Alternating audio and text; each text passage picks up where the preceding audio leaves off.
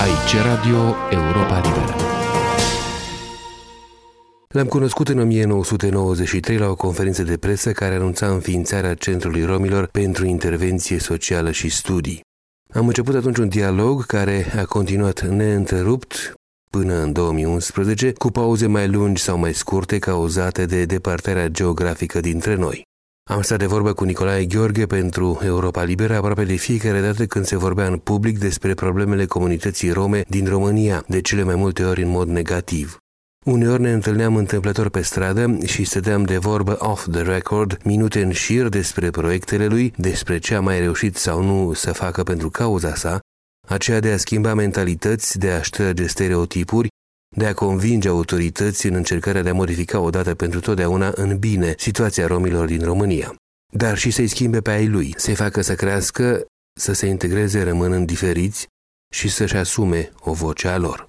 Țin minte că o asemenea întâlnire întâmplătoare s-a petrecut la Târgu Mureș, unde sociologul și antropologul Nicolae Gheorghe organiza o conferință menită să convingă comunitățile rome că fără educație copiii lor nu prea au șanse de succes într-o societate și așa ostilă față de romi. Era înconjurat de vreo 5-6 băieți și fete care îi sorbeau cuvintele. Le vorbea despre școală și îi îndemna să se gândească ce vor să se facă atunci când vor fi adulți. Nu contează ce vreți să vă faceți, le spunea, muncitor, croitoreasă, doctor, avocat, cântăreț. Important este să vă gândiți și să vreți să vă faceți ceva. Nu știu dacă Nicolae Gheorghe a fost sau nu un model pentru comunitatea romă din România. A fost cu siguranță unul din puținii experți ale căror cuvinte aveau conținut și nu erau doar simple vorbe declarative.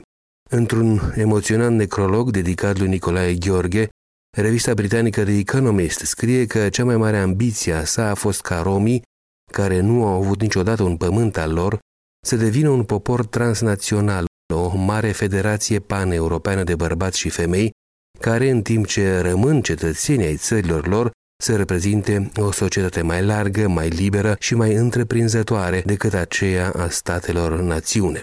Și unde s-ar potrivi el însuși în această glorioasă viziune, se întreabă de economist. Țelurile sale erau modeste, cu un salut al mâinilor sale expresive, și-ar pune rucsacul pe umăr și ar lua din loc.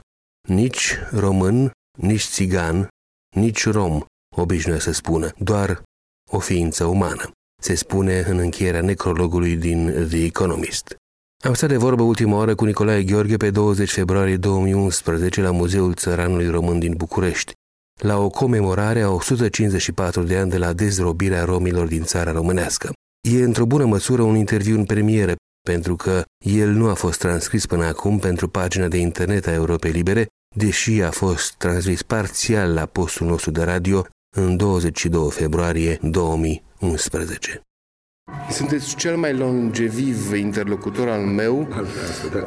Din păcate, cuvântul longeviv aici are o conotație negativă, pentru ah. că stăm de vorbă de foarte multă vreme despre aceeași problemă, situația nu tocmai roză a oh, comunității rome din România. Nu? 20 de ani. Vrea romilor lucrăm cu un orizont de 100 de ani, 200 de ani, cam așa trebuie să ne propunem, nu o decadă. E un proces istoric. Dacă vrem să respectăm oamenii, trebuie să lucrăm pe termen lung. Schimbările rapide le fac regimurile dictatoriale ele pot să facă schimbări de suprafață rapide. Schimbările astea de tip democratic sunt pe termen lung. Ați pomenit sintagma asta regimuri dictatoriale. Am vorbit cu foarte mulți experți în problema romilor din Europa, care mi-au spus că romii o duceau mai bine în România, vorbim de cazul nostru concret, nu? Pe vremea de dinainte, 1989, și nu numai de România, ci vorbim de sud-estul Europei, de fostele regimuri comuniste. Nu e vorba despre romi. Au fost persoane, familii, grupuri de persoane categorizați ca țigani, care au uh, avut un proces de mobilitate socială în timpul comunismului, dar nu ca romi sau ca țigani, ci ca săraci. Erau... Care, de, acum, după 89, sunt și mai sărăciți. Unii dintre ei, da, dar nu toți. Adică eu nu aș fi așa de... Eu aș încerca o analiză totuși mai uh, nuanțată.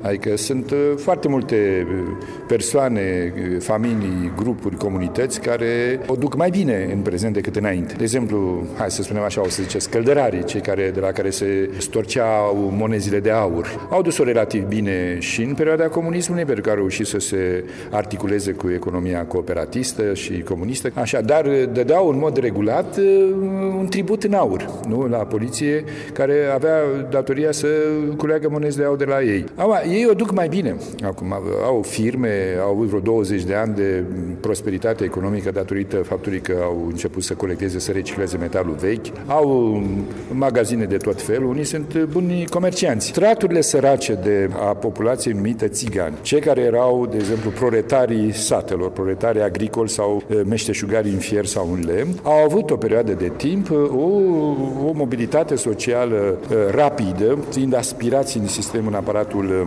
comunist, în poliție, în, și poliția în uniformă și poliția fără uniformă. Au fost printre pionierii cooperativelor de producție, au lucrat pe șantiere, au lucrat în combinatele mari, au avut această mobilitate ca și săraci de pe o bază ideologică, nu pe o bază etnică. Nu au fost promovați ca țigani sau ca romi.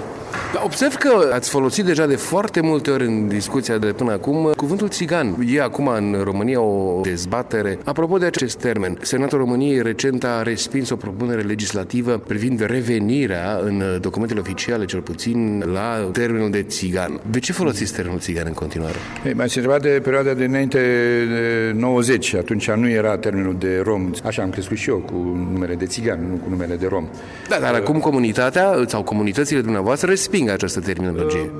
Noi, activiști, în primul rând, o respingem, respingem această denumire și apoi straturi diferite de comunități. Sunt și comunități, persoane, grupuri care preferă încă să fie numiți țigani. Dacă vreau să fiu corect, eu nu vreau să-mi impun opțiunea mea, care este opțiunea mea. Noi vrem să producem o schimbare în general și am început cu schimbarea de nume, că așa este. Dumnezeu a creat lumea prin cuvânt și noi, dacă vrem să întemeiem un tip de societate diferită în care persoanele despre care vorbim să fie recunoscuți ca egale, am zis că o putem face asta, printre altele, promovând denumirea de rom, păstrată oral de sute de ani de cei care au vorbit limba uh, romanii. Ceea ce protestez și eu și alții este că nu e prin legislație, nu e prin, uh, nu, nu statul prin acte administrative ale guvernului sau prin acte legislative ale Parlamentului să spună asta este denumirea de uh, țigan și nu cea de rom, o problemă de societate, da? Nu este Parlamentul României sau guvernul care să decide pe o singură etnie. Dacă în Constituția României ar scrie, cum scrie în Constituția Macedoniei,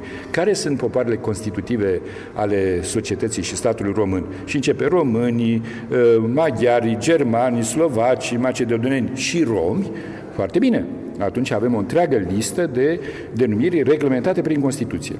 Dacă la fel cum s-a schimbat Constituția Finlandei ca să recunoască drepturile lingvistice ale uh, limbii uh, sami și romanii, E foarte bine, da?